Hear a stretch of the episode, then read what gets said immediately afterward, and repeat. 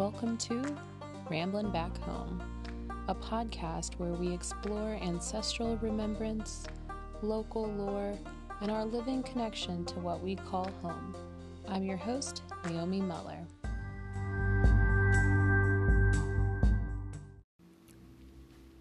Hi, it's me, Naomi.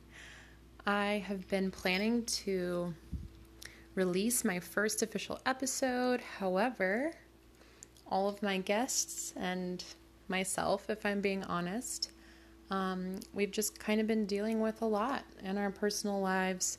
So I've decided to at least record a little update, maybe tell a few stories um, of my own, and have this first episode just be me talking. so we'll see how long um, I can record before I'm interrupted. My little one is taking a nap. I am without daycare, and my partner is back at his regular job during the day. And just to be really, you know, honest and personal, I I'm struggling with a lot of health issues and one thing I really wanted from the beginning in this podcast is you know, authenticity and sincerity, vulnerability in these stories that I share here and that I invite um, other people to share here. And another thing I really I wanted, and you know, I do want is at the end of each episode, I want to share a recipe.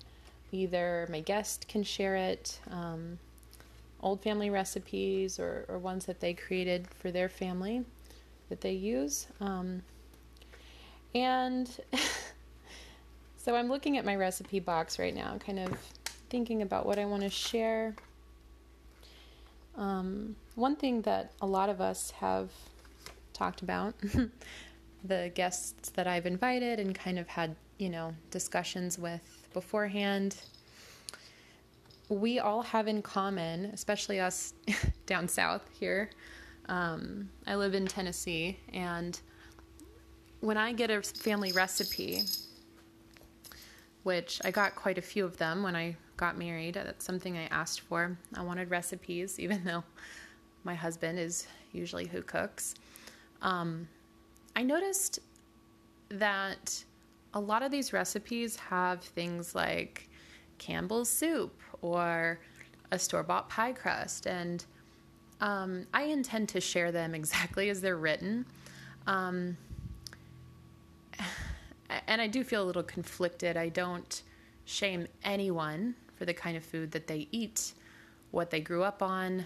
Um, it's just so clear to me how far how far away we are from our actual ancestral foods um, and I'm really interested in reclaiming that uh, part of my family history, that part of my, um, you know, heritage, I suppose. So I have kind of a complicated ancestry story. I mean, who doesn't, right? Um, and maybe I'll share more about that later, but for now, I just want to mention um, if you are someone who struggles with disordered eating. I'm going to talk about that a little bit. Um, I'm going to talk about how I grew up with food um, and the eating habits of us here in the South, a lot of people anyway, um, and also how I'm eating now. So, if you're someone who, like me actually, struggles with disordered eating, this conversation may be um, difficult to listen to. So, um, honor wherever you're at with that today and don't listen if it is too hard or save it for a time that maybe you're able to engage without um, without doing any harm to yourself. So, where to begin? So, I grew up here in Middle Tennessee with, you know, grandparents cooking me really tasty, fattening foods maybe fattening isn't a very good term to use, but you know, we cooked with lard. Um, I'm a cornbread person, you know, I I'm also a collard greens person. I, I wasn't only eating starches, right? But I guess, I mean, what my Nana always used to say was that, you know, people worked all day. You need biscuits and gravy to like stay full. We ate foods that were like, you know, cheaper so that we could stay going with for less money.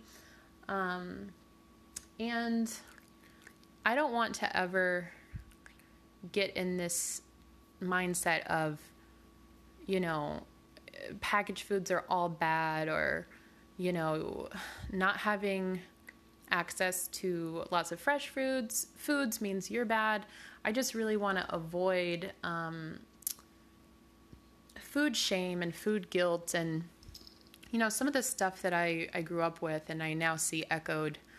Uh, well, it's been in diet culture for just as long, but so, so I grew up with those types of foods, you know, um, full fat, mac and cheese with, you know, all the good stuff, right? Um, and one recipe, this is a recipe I want to share uh, later, is the chocolate gravy recipe. It goes on um, biscuits. So, this is what my Nana would make when I you know, on on your birthday, this is what you'd eat, right? It's not like for every day, but sometimes when I tell people about chocolate gravy, they're like, "What? Uh, I've never heard of that." You know, it's not like hot chicken or whatever people might associate with our state. This is like, you know, your granny's food. It's um you're not going to find it probably in a diner. But anyway, so I grew up eating that, right? Loving that. My whole family loves that. Um, it's also just like hard to not like it, even if you're not like a chocolate person. It, it just tastes so different than what it sounds like. It's not like chocolate fudge. It's not really like gravy either. It's it's whole a whole different thing, and it's really special. Um, but so my my mother, I think particularly after she had me, um, she had a really hard struggle with her weight. And she never did this intentionally, but I grew up with her um, going back and forth with her weight, and there was a lot of, um, you know, shame and guilt attached to food. And she really did not, I think she was not aware of how this um, might affect anyone else. And she never shamed me about anything I ever ate. I want to be really clear that my mother is a special person and she's wonderful. She is a great grandmother as well. Um, I just, this is the truth, right? I grew up with watching her struggle and the culture here um, that I grew up in as well. You know, some foods were considered shameful or bad or, you know, guilt free or you know, being skinny was a really big deal. Being thin is like the goal. But most people here are not that, right? Our eating habits are not that um, by default. And there's so much diet confusion, and I also deal with diet confusion. Okay, so in high school, I struggled with disordered eating, and then, um, well, I really didn't struggle with disordered eating until I had some personal um, tragedies happen um, and had some, you know, traumatic events happen in my life, which had nothing to do with my parents. Um, it was external circumstances. People died, houses burned down, you know, things were really tough there for a while. And looking back, I think one thing I could control was what I ate or what I did not eat. And I was also in dance, and everyone was pretty thin, and I had these really big dreams that I think I kind of knew would never happen, but I wanted to do that professionally. I ended up not doing that, um, and I'm grateful, but I still love to dance. But anyway, so I struggled with anorexia mainly, and it's really strange to say that out loud because I don't think I ever have. And if you see me now, that might surprise you because I'm fat. Um, and I don't mean that in a like self loathing way, I mean it in a realistic and honest way. I never struggled with being overweight until I had my son about three years ago. yeah, exactly three years ago. He will be three um, next month in June, right? So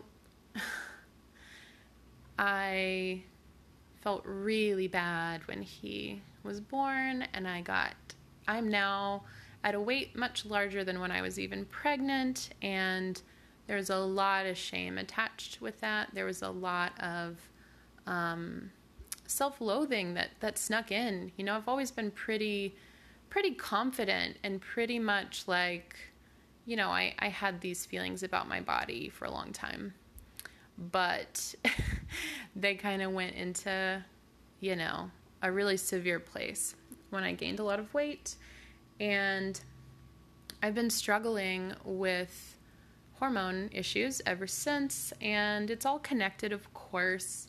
Also, got diagnosed with ADHD just this year as a 29 year old, someone who has really struggled with attention issues my entire life. And, you know, all of these things really came up and around when I was pregnant and gave birth, and I had so many, um, you know, a variety of mental health issues that that tagged on to these to these problems. So I am now really, really trying to work on healing my hormonal issues. My doctors have not been helpful.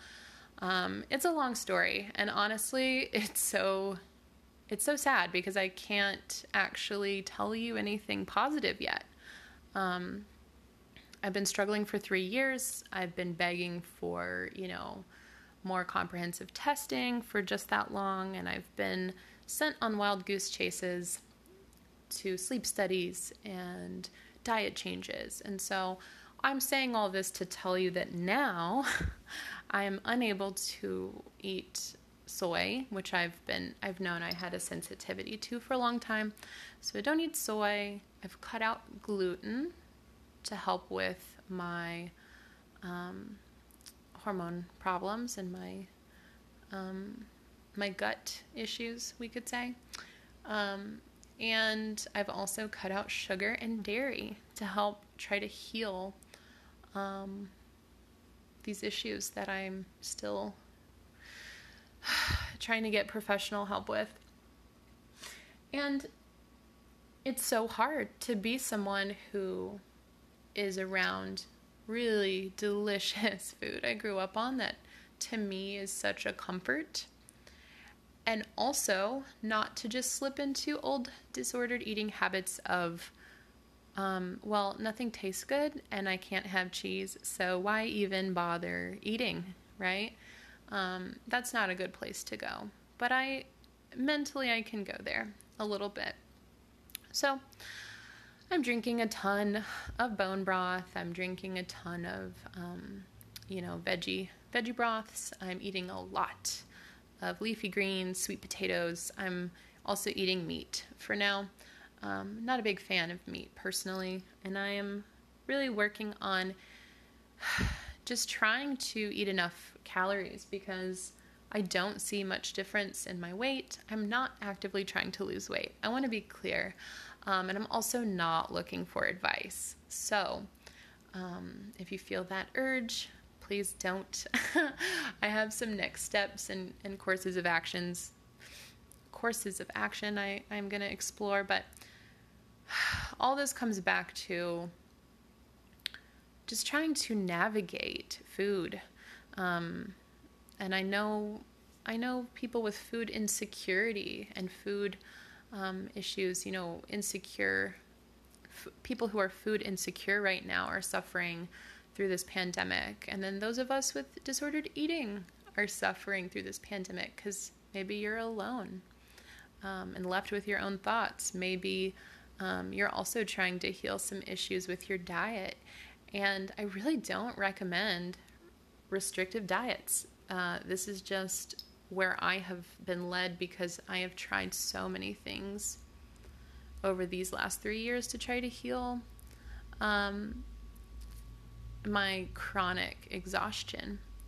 So uh, I, am not even sure where I was going to go with this other than um, maybe just to open this this door just a little bit and and say that if you're if you're struggling and you're still listening, I I love you. I, I feel you. I am you. Okay. Um, I have a you know the, the baby right that I'm talking about. My now no longer a baby. My three year old really keeps me um, on schedule with eating because he has his needs, and I'm not gonna you know let him go without without lunch. But so I eat when he eats, and I, you know, I have my ways of coping, but I really, you know, I really miss my biscuits and gravy. I really miss even just like toast or, or, or cheese or, you know, I've never been a fan of whole milk or just lactose in general, like milk exactly, but um, I miss milk right now. I miss hot chocolate. You know, it, I could go on and on. But all of it has really brought me back to, you know, shame, those really early feelings of guilt about what I'm eating, what I'm supposed to be eating, what's actually offered and, and normalized in my area. Um, it, it's just, it's so conflicting, you know? So I'm still, I'm eating tons of collard greens. That's my big comfort food. And I really hope to get back to some of my other comforts um, very soon. This year, I've let my family know that I will not be, um, I will not be celebrating Thanksgiving. I will be fasting, and um, hearing that someone who's saying they have disordered eating, and, and yes, I do, or I have, um, and I still do. The disordered thoughts are still there, but anyway, it, hearing that someone like me is fasting is probably um, a little bit scary. So I just want to let you know that I do not fast otherwise. I really do. Um, I work hard to get my calories in and make sure I am as nourished as possible. But Thanksgiving is not a holiday. It is not something that I personally um, can can support. And I love having feasts. I love visiting with family. I love um, you know, some of the foods that are offered on those um, holidays, but ethically, I can't. Um, I can't celebrate it, you know, just digging into the history. And I am also, if you are fluent in astrology, I am in my Saturn return. So I'm now working through, um, you know, setting up some boundaries, right? And saying, hey, I'm an adult. Uh, I'm 29. I am a full fledged adult. I am not a teenager. I'm not a child. In some ways, that makes me want to cry because I do feel like a child inside in a lot of ways. Um, however, I I can't I can't celebrate Thanksgiving, and I won't. Um, I'm not going to compromise on that. I'm not telling anybody else in my family or otherwise what they're supposed to be doing on this day. But personally, I believe that I will feel better not celebrating on that day. Um, there are birthdays, even Christmas, and uh, that's not really a holiday I personally care to celebrate. But I can show up for Christmas, right? I can show up and have that meal. Um, you know, I can get down with that holiday and celebration much more than what we call Thanksgiving, right? So, Anyway, in many ways, I think it sounds like I'm just rebelling against everything that I have ever learned uh, living here and, and growing up here. And maybe I am in some ways. But on the other hand, I'm really just trying to find my way. Um, and I had a friend recently just say to me, Naomi, you know what? This isn't forever. You're not going to have these food issues forever. You're going to be able to reintroduce things to your diet, you know, and that made me feel a lot better because I just can't even tell y'all how many times that I'm in my kitchen just shedding tears because I want, um, you know, uh, I'm not even going to name the things that I want, right? Um, and then there have been times where I have felt so deprived of those things that I like that I have, you know, eaten my kid's chicken nuggets or whatever that he's refusing. That I'm just like, oh my God, dude, I want that so much. So I'm working on nourishing myself as much as possible. And I really would love to create a collection of recipes that are inspired by the beautiful recipes that I grew up with that I've been gifted, um, and not to just alter them for the sake of health, okay? I really, I don't know how clear I can be about this, and I really hope that, you know, y'all understand that I know my language is not perfect on this subject. I know that I am for sure stepping in all kinds of shit when I say these things. Um, but I want to do some recipes that are a little bit easier on my system. Not to lose weight. I, I personally cannot work on my health in regards to an intentional weight loss because I don't think I can do that in a healthy way, personally. Okay? I really just want to be able to eat things and not have intestinal distress or brain fog or horrible sleep problems, which is unfortunately what gluten is doing to me. Um, or maybe it's just the way that you know the flour is processed. Maybe it's not the the gluten itself. I haven't had an allergy test, um, and you know, I guess I also just want to open this conversation because I mean, here it seems like people equate food to love, and I do too. You know, I grew up with that. Um, and it, it can get so complicated. I never want to shame anybody for what they're eating. You know, if you're eating um, Kraft mac and cheese and that's what feels good to you today, I just totally bow to that. You know, great. Um, I wish I could. Honestly, I wish I could. Um, I never want to beat anyone over the head with diet suggestions. And, and trust me, I am not in a state to give them because I don't even know what the hell I'm doing. So, without further ado, I'm going to give you my chocolate gravy recipe from my granny. So, this is my paternal grandmother. Her name was Pauline, and I just, I loved this. Um, my nana, so my mom's mom, who is still with us, thank the Lord, she also made this for me a lot, but she told me that she got this recipe from Granny. So I have this little note card with my Nana's handwriting, and it says chocolate gravy. You just spoon this over any biscuit recipe. Here we are a drop biscuit family. Um, I know that some y'all really like your layers, but we are a drop biscuit family, okay?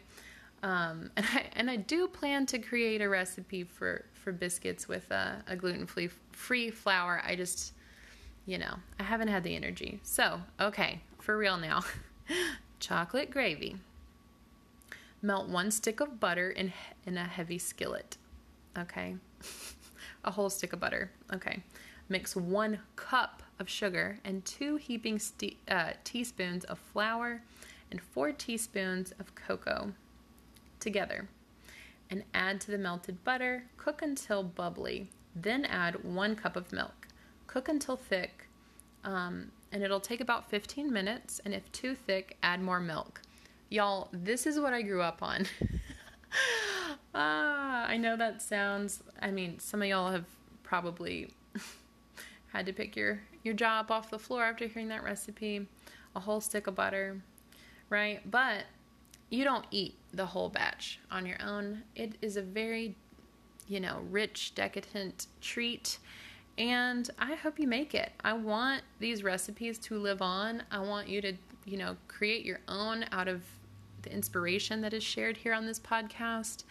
And I really, um, I would love if you would tag me in any any recipes that you um, create. Probably not this one, but you know, whatever you may create in the future from the recipes shared here by my guests, I would love to. Um, I'd love to check it out. So, if you want to connect with me, again, Please don't give me any diet or health advice. I know I just opened myself up to so much of that. Um, but you can find me on Instagram, Sleepy House Healing. Um, and you can find me on Patreon, also Sleepy House Healing. I'll be making a tier, I think, just for this podcast, just for supporters.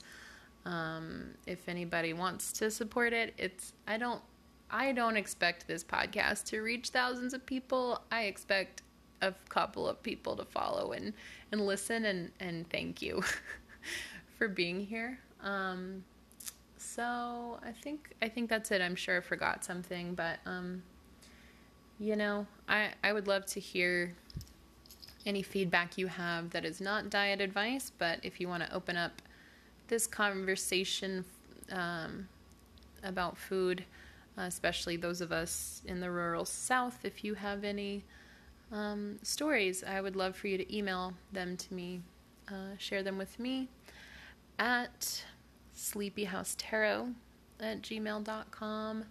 Um, yeah, or any other feedback. Um, so I guess I'm signing off. it's been about 25 minutes, and um, stay safe out there. I love you. Bye bye.